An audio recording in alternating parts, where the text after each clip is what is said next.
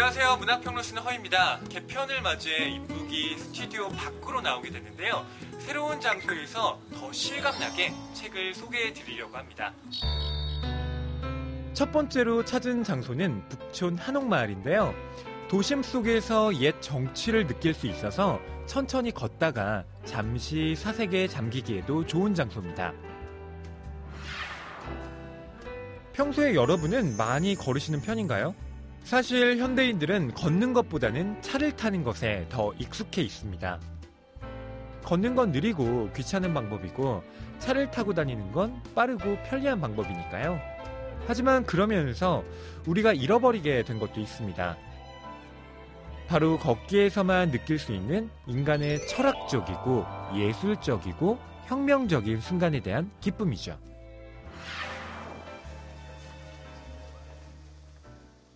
이게 도대체 무슨 말인가 궁금해 하실 것 같은데요. 이 책, 걷기의 인문학을 읽어보시면 그 답이 나와 있습니다. 이 책을 쓴 사람은 미국의 행동하는 지식인 리베카 솔릿입니다.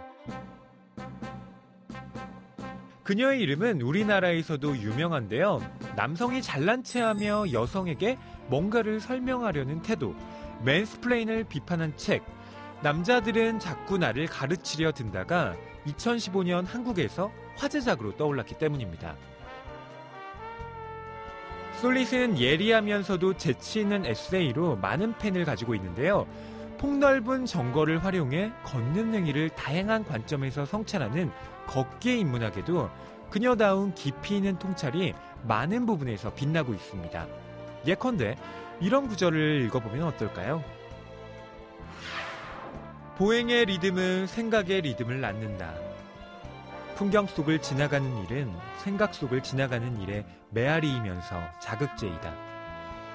생각하는 일은 뭔가를 만들어내는 일이라기보다는 어딘가를 지나가는 일인지도 모르겠다.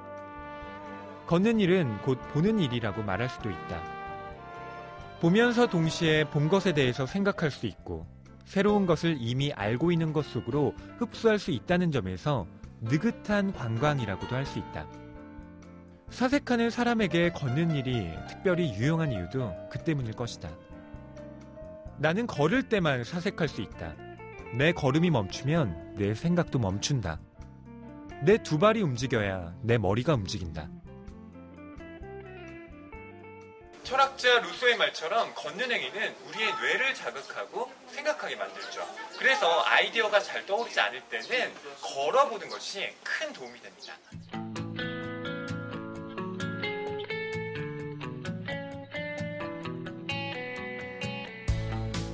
사유하고 성찰하게 도와주는 걷기. 걷기를 위한 새로운 장소가 필요할 때 이곳 북촌 한옥마을 길을 한번 천천히 걸어보면 어떨까요? 북촌을 자주 오셨던 분도 괜찮습니다. 새로운 장소라는 게 한 번도 가보지 않은 곳만을 의미하진 않으니까요. 몇 번 와본 적이 있고 익숙한 것 같아도 우리가 어떤 태도로 어떻게 거니느냐에 따라서 그곳은 전혀 새로운 장소가 될 겁니다.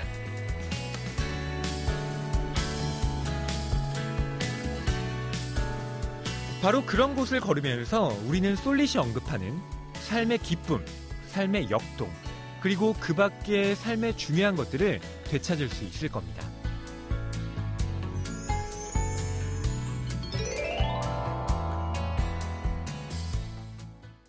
오늘 방송 좋았나요?